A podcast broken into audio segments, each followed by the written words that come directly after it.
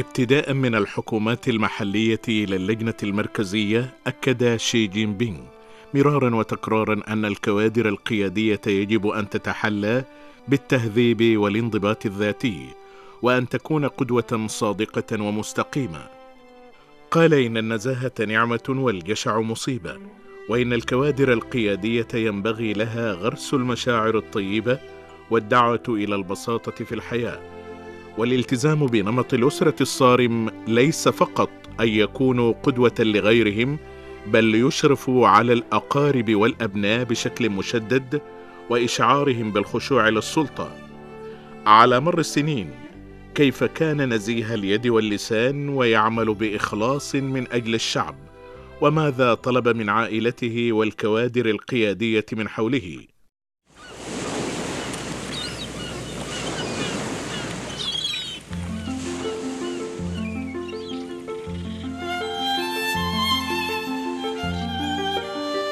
فوجيان هو المكان الذي تزوج فيه شي جين بينغ وبدأ يبني نفسه بنفسه. تزوج شي جين بينغ ببنغ لي يوان في شيامين في سبتمبر من عام 1987 لم يقيما حفلا رسميا في يوم زفافهما بل دعيا عددا قليلا من الزملاء لتناول وجبة خفيفة. بعد العشاء وكجزء من تقليد الزفاف قام زملاؤه بزيارة منزل العروسين لتناول كوب من الشاي. اصطدم زملاؤه بغرفة نوم صغيرة لشي جين بينغ الذي سرعان ما أدرك أن أكواب الشاي لا تكفي ثم جلب أوعية أخرى كأكواب شاي مؤقتة. وسارعت بينغ لي يوان إلى متجر قريب واشترت الحلويات لتوزيعها للجميع. وكانت تتأسف كثيرا لأنها لم تحضر لهم هدايا. فغنت أغنية لهم كهدية حسب طلب الضيوف كونها مطربة مشهورة.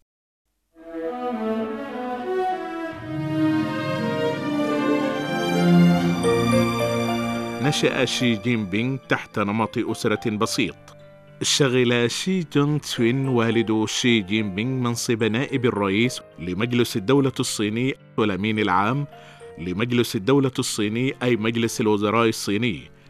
على الرغم من المكانة العالية لوالده لم تكن أسرة شي مختلفة عن أي أسرة عادية.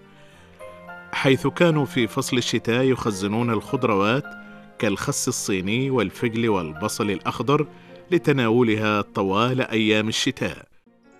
في قاعة الاستقبال يضعون أطباقا من الفول السوداني والجوز والحلويات تماما كما يفعل أهالي شمالي الصين في الشتاء دائما. لسنوات عديدة دائما ما كانت على طاولة الطعام لعائلة شي وجبات سانسيا الشائعة مثل خبز الذرة والخضروات المقلية والحساء الحار المحلي. قالت تشي شين والدة شي جين بينغ إنه نشأ على خبز الذرة. وذكر شي جين بينغ أن معظم ملابسه في طفولته كانت الملابس القديمة لأخته الكبيرة ورفض ارتداء ملابس أخته الزاهية فكلف الأب أمه أن تعيد صبغ الملابس إلى اللون الأسود ليرتديها. وقال شي جين بينغ من المعروف أن والدي يشجع التوفير بشكل صارم لدرجة أنه كان قاسيا ويتشدد مع الأبناء. لقد ترعرعنا في هذه البيئة وتعلمنا العمل بجد والعيش بأسلوب حياة مقتصد. يضع الآباء أفضل الأمثلة التي تحدث تأثيرا. لقد نما شي جين بينغ تدريجيا ليصبح شخصا منضبطا عاقلا ونادرا ما نراه يرتدي ملابس جديدة.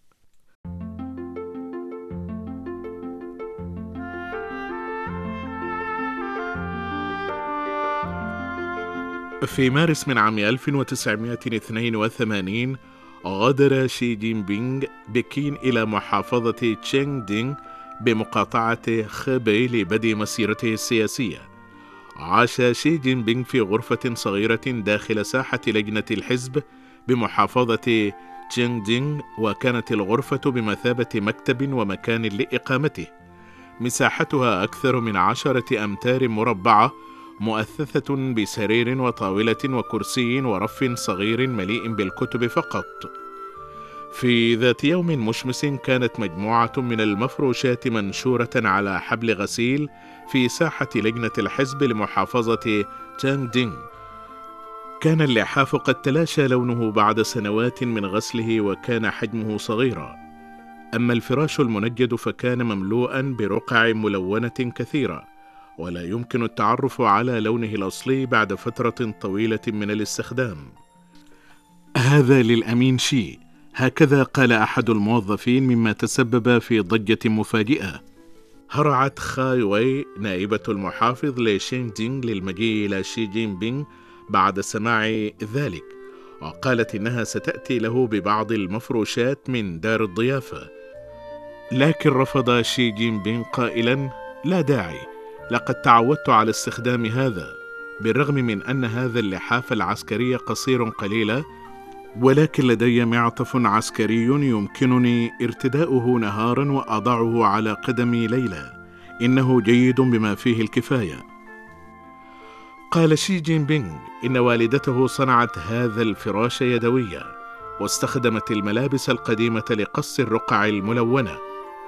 أخذ شي هذا الفراش معه منذ سن الخامسة عشرة عندما كان في فرقة إنتاجية في شمال مقاطعة شانشي ولن يرميه. في الأوقات العادية كان يرتدي شي جين بينغ ملابس بسيطة جدا حيث كان يرتدي معطفا قطنيا في فصل الشتاء وفي الصيف قميصا بسيطا وكان يذهب للريف بسترة قديمة ذات ثقب.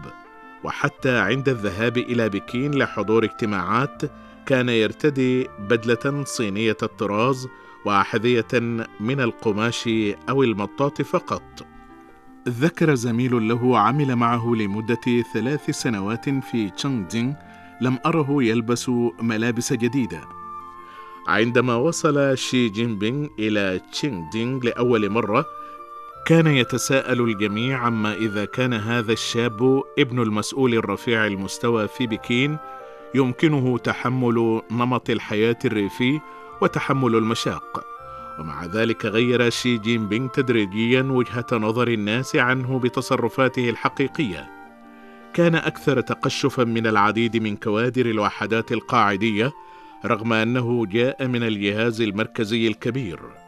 في ذلك الوقت كان هناك مطعم كبير واحد فقط في مجمع لجنة الحزب لمحافظة تشينغ دينغ ويفتح في أوقات محددة من اليوم. كان شي جين بينغ يأخذ علبة طعام ويصطف مثل الجميع عند وقت الوجبات. وفي بعض الأحيان عندما يكون مشغولا ويفوته وقت تقديم الوجبة ويغلق المطعم كان يتخذ قطعتين من الخبز البارد كوجبة له. كانت ظروف المطعم بسيطة جدا. وليس هناك مكان لائق للجلوس وتناول الطعام. وكان من عادتهم عندما يصبح الطقس دافئا أن يأكلوا تحت شجرة أمام المطعم. وكانت هناك طاولة ومقاعد صغيرة مصنوعة من ألواح الأسمنت. وكان شي جين بينغ يجلس مع الجميع حول الشجرة لتناول الطعام وتبادل أطراف الحديث. منذ شبابه كانت حياته بسيطة ولم يطلب معاملة خاصة قط. أثناء فترة مسيرته السياسية القاعدية كان يسكن في مسكن الموظفين ويتناول الطعام في مطعم الموظفين. كانت مفروشات مكتبه بسيطة ويفضل ركوب الدراجة على السيارة ويفضل ركوب الحافلة على السيارة إذا كان بإمكانه ركوب الحافلة. لا يهتم بالأبهة عند الرحلة ويرفض أي استقبال ووداع عند الذهاب إلى الريف لإجراء استطلاعات ميدانية. وبخصوص هذا قال شي إن أردت ذلك يمكنني العيش بشكل أكثر راحة من الغالبية العظمى من الناس ولكن ماذا يعني ذلك وما الفائدة منه؟ إذا فكرت في نفسي كثيرا فسوف أكون بعيدا عن خدمة الشعب بكل إخلاص. يجب أن يفكر المسؤول في كيفية إفادة الناس وينفذ المعايير الدنيا في الحياة ويعتبر نفسه شخصا عاديا. قال شي جين بينغ إن فضيلة الحكام تكمن في النزاهة. إن الكوادر القيادية يجب أن تلتزم بالنزاهة كمعيار.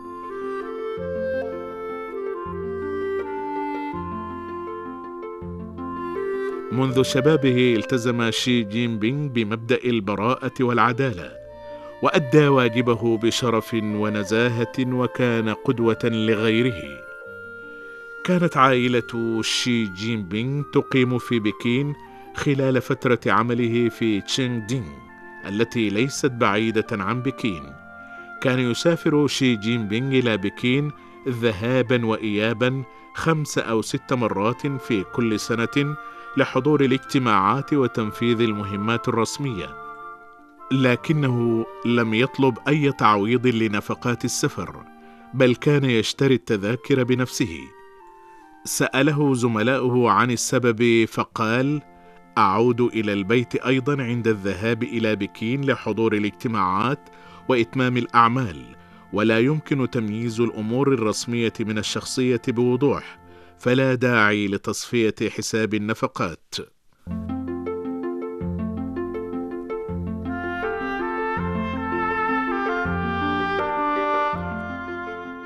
كان شي جين بينغ يقوم بزيارات تفقدية كثيرة إلى الأرياف ويتناول الطعام في منازل الريفيين ويدفع لهم ثمن الطعام دائما. استمرت هذه العادة حتى أصبح زعيما للصين. ولا يزال يدفع عندما يتناول الطعام في وقت التفقد. في أوائل صيف عام 1985 غادر شي جين بينغ محافظة تشيندينغ للعمل في مدينة سيامين. عزم زملائه على حسابه الخاص قبل المغادرة وجلس ودردش مع أكثر من عشرة أشخاص حول طاولة مستديرة كبيرة عليها أطباق بسيطة مثل الدجاج المشوي والفول السوداني والخضروات والتوفو بالإضافة إلى كونه قدوة لغيره كذلك طالب شي جين بينغ الكوادر القيادية حوله بالانضباط الذاتي والتحلي بالنزاهة. في يونيو من عام 1988 ذهب شي جين بينغ إلى مدينة نينغدا بمقاطعة فوجيان ليشغل منصب أمين الحزب. في ذلك الوقت كانت هناك ثقافة سائدة في طبقة الموظفين بنينغدا وهي ظاهرة غريبة تتمثل في أنه لا يمكن أداء الأعمال بدون عقد لقاء اجتماعي وشرب الخمر. بعد أن تولى شي جين بينغ لمنصبه وضع معايير للاستقبال الرسمي وحدد تفاصيل النفقات على جميع المستويات. وبفضل ذلك توقفت الممارسات غير الصحيحة تدريجيا.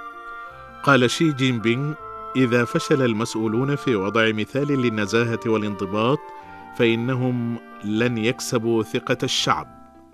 يمتلك المسؤولون بعضا من السلطة، إنهم أكثر احتمالا لارتكاب أخطاء عندما يتعلق الأمر بالشهرة والثروة، وإذا لم يكن المسؤولون صارمين بما فيه الكفاية مع انضباطهم الذاتي ولم ينتبهوا للإغراءات من حولهم ويستمرون في اغتنام الفرص للقيام بأشياء لا ينبغي القيام بها فسيقعون حتما في ورطة.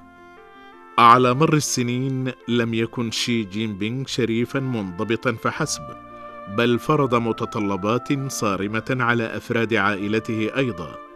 بعد أن شغل المناصب القيادية حذر أفراد عائلته وأقاربه واصدقائه قائلا لا يمكنكم المشاركة في أي نشاط تجاري في المكان الذي أعمل فيه.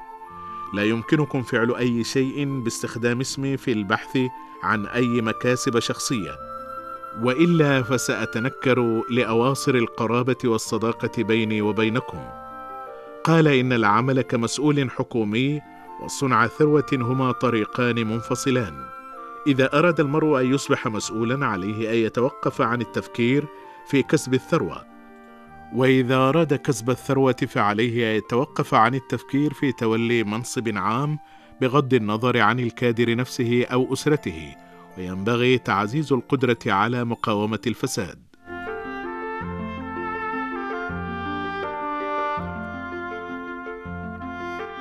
في عام 2007 خلال فترة عمله في شنغهاي اكتشف شي أثناء زيارة تفقدية أن بعض الكوادر في شنغهاي يشغلون منصبين في نفس الوقت. كانوا مسؤولين حكوميين لكنهم أيضا عملوا مسؤولين تنفيذيين كبار في الشركات المملوكة للدولة وحصلوا خلال فترة عملهم على أجور عالية من الشركات وتقاعدوا بمعاشات عالية باعتبارهم موظفين حكوميين فتمتعوا بمزايا الجانبين. وبناء على طلب شي جين بينغ أصدرت لجنة بلدية شنغهاي للحزب أمرا يطلب من المسؤولين المحليين اتخاذ خيار واضح البقاء كموظفين حكوميين أو العمل في المؤسسات ولكن لا يجوز الجمع بين المنصبين. يعلم شي جين بينغ جيدا أن مكافحة الفساد لا تعتمد على الوعي الذاتي فقط بل على نظام ضبط النفس أكثر.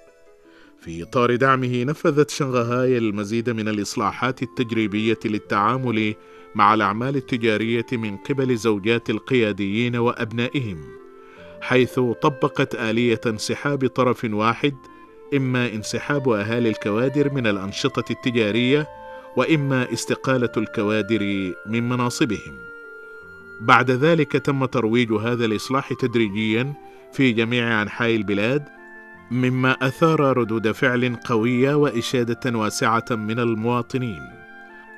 يعتقد الناس أن هذا الإجراء سيقلل بشكل كبير من الفساد العائلي للكوادر القيادية لمنع انهيار حاجز البناء الاقتصادي والاجتماعي. نتعلم من الشخصيات التاريخية أن النجاح يأتي من الاجتهاد والتوفير والفشل يأتي من الإسراف.